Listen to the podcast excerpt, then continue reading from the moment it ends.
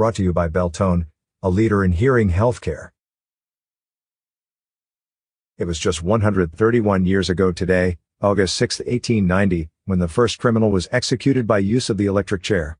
Located at Auburn Prison in central New York, convicted murderer William Kemmler, who had killed his wife, had failed all appeals, was sentenced to be executed.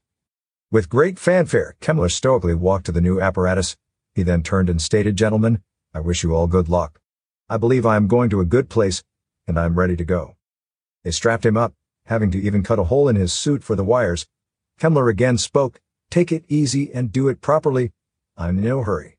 What happened next is the stuff of legend, for the execution was an experiment, only having been tried on a horse the day before. Initially, 1,000 volts didn't do the trick, so they hit him 2,000 volts, which, judging by the reported stench in the air and burnt skin, did the trick. That was that. We've come a long way with electrocution, but it all started 131 years ago today.